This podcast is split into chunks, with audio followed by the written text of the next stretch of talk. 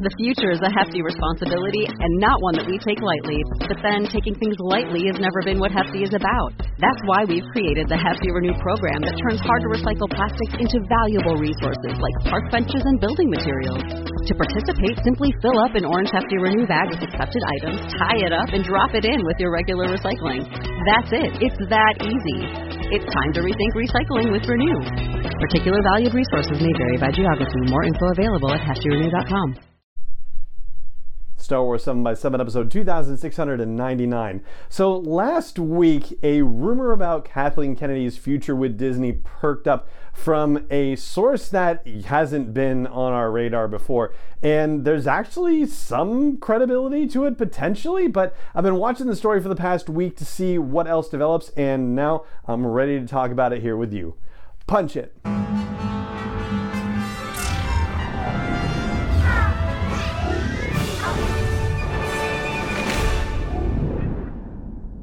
Hey, Rebel Rouser. I'm Allen Voivod, and this is Star Wars 7 by 7 your daily dose of Star Wars joy, and thank you so much for joining me for it. So, there are two sides to this rumor reporting, one of which is the news related reporting, and one of which is the op ed side of things. And let's just, you know, start with the news reporting side of things first. The rumor that is kicking around is that Kathleen Kennedy has been renewed, that her contract with Disney has been renewed for another three years and will now run through 2024. Now, here's where things get a little unusual. So, the source reporting this is not one that's been on anybody's radar. In fact, it's a newly launched enterprise. But it turns out that the person who is running this enterprise has a long-standing history with the Hollywood Reporter, left earlier this year, I believe it was. And so, yeah, with many years as an executive editor there, the kind of access and contacts that this person would have, it makes it seem like it's a rather credible report, right? I mean, if you're going to talk about rumors and stuff happening behind the scenes and whatnot, it's the kind of position where, yeah, this person ought to have had access to it. So, on the one hand, sure, yes, there seems to be a legitimacy to the report. The problem is, is that no one else is following this up. So it's been more than a week, and Variety and The Hollywood Reporter and Deadline Hollywood, all three of these publications have not said word one about this whatsoever. Usually, when something like this breaks, the Hollywood trades will end up checking with our own sources and they'll say something like, oh, Variety first reported this, but our sources can confirm that this is what's happening. And that has not happened at all. The three major Hollywood publications, Deadline Hollywood, Variety, and The Hollywood Reporter, not necessarily in that order, don't get mad at me, folks, uh, none of them have verified this or checked it with our own sources and said, hey, we're hearing this is legit too. So that's the factual side of things. That's the news reporting side, whether it's actually true or not, don't necessarily know, but it is intended to be a report of something that would be factual and newsworthy. On the other side of the house is the opinion section. So this report of Kathleen Kennedy getting renewed behind the scenes was accompanied by an op ed which suggested that the Star Wars franchise needs to be taken away from her.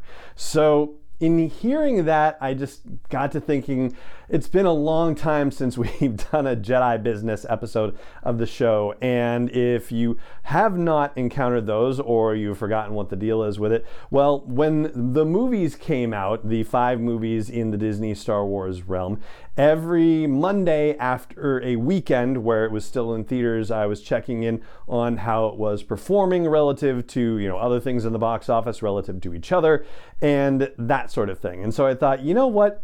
Maybe it's time to kind of look at some numbers for Kathleen Kennedy.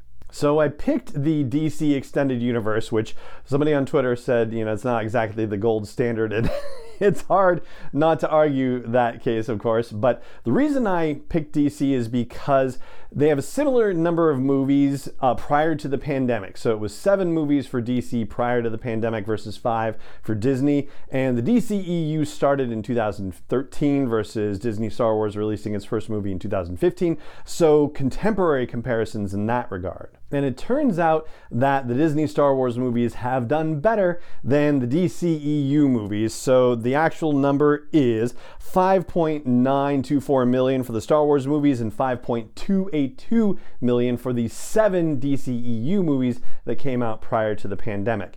And if you were to add the other three DCEU movies that were released after the pandemic, which would be Birds of Prey and Wonder Woman 1984 and The Suicide Squad, the number's still lower, right? So it's 5.818 million. So it's still lower than what Disney Star Wars, what Kathleen Kennedy did with just five movies. Now, you could argue that it might be fair to compare Kathleen Kennedy to her fellow studio head inside the Disney portfolio, Kevin Feige, who's the head of Marvel Studios, but it's kind of difficult to decide how you want to compare the two and do it in a way that feels fair to all involved. So, first of all, keep this number in your head $5.9 billion. That's how much money the Disney Star Wars movies have made worldwide. So, if you were to compare that to the Phase 1 Marvel Cinematic Universe movies, there are six of those movies. Those were the first six in the cinematic universe. So, compared to the first five in Disney Star Wars, that compares in a way, but it's only 3.8 million for Phase 1. Except you also have to take inflation into account potentially because those movies were released between 2008 and 2012. So eh, it doesn't necessarily feel like it's a fair comparison for the Marvel side of things. Now, phase two of the cinematic universe performed better. They got to 5.2 billion on six movies, which is fantastic, and congratulations. And the time frame is certainly closer to the Disney Star Wars time frame, but still not even overlapping it. It's from 2013 to 2015.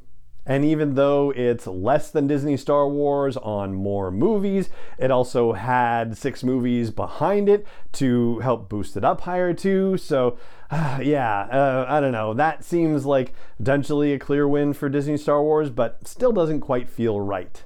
Phase 3 of the Marvel Cinematic Universe takes place within the same time frame, so 2016 to 2019. It's 11 movies compared to the Disney Star Wars 5, and they racked up $13.5 billion worldwide. And I think we've all been walking around in our heads with the idea that the Marvel Cinematic Universe project is wildly successful, and certainly the results of Phase 3 seem to indicate that. So, again, 5.9 billion for Star Wars across 5 movies. And that sounds outrageously successful, of course, and way above what Disney Star Wars did. But you know, 11 movies versus 5 movies. So I took the average, and the Phase 3 Cinematic Universe movies averaged $1.23 billion per movie. The Disney Star Wars movies averaged 1.18 billion per movie. And you got to keep in mind that the Cinematic Universe Phase 3 built on the success of 12 movies that were released from 2008 to 2016, whereas the Star Wars movies were built upon the success of just six previous movies, the previous one of which came out a decade earlier. So it still kind of feels like an apples to oranges comparison, but man, 1.23 billion for phase 3 per movie to 1.18 billion per movie for Disney Star Wars. I think Kathleen Kennedy's doing a pretty good job when you look at the numbers like that. So, yeah, it struck me as odd that you would have almost within the same breath, like within the same day from the same source, the rumor report of the contract extension and the op ed saying that it should be taken away from her. So, yeah, like, which is. oh goodness. Yeah it was a little odd. But anyway as far as just my own sort of back of the napkin jedi business analysis of things it really does seem like kathleen kennedy is doing a fine job in terms of the money that they're bringing in for disney through lucasfilm and her stewardship of the star wars franchise. So yeah, more power to you, Kathleen Kennedy. Keep on keeping on. And that is the first of the episodes this week where we're going to be looking at rumor mill stuff that we haven't been talking about over the last couple of weeks. And that's going to do it for this episode of the show. It just remains for me to say thank you so much for joining me for it as always, and may the force be with you wherever in the world you may be. 7x7 is not endorsed or sponsored yet by Lucasfilm Limited, Disney, or 20th Century Fox, and is intended for entertainment and information purposes only. Star Wars, the Star Wars logo, all names and pictures of Star Wars characters, vehicles, and any other Star Wars related items are registered trademarks and/or copyrights of Lucasfilm Limited, or their respective trademark and copyright holders. May the force be with them. All original content is copyright 2021 by Star Wars 7x7. We hope you love it. Millions of people have lost weight with personalized plans from Noom, like Evan, who can't stand salads and still lost 50 pounds.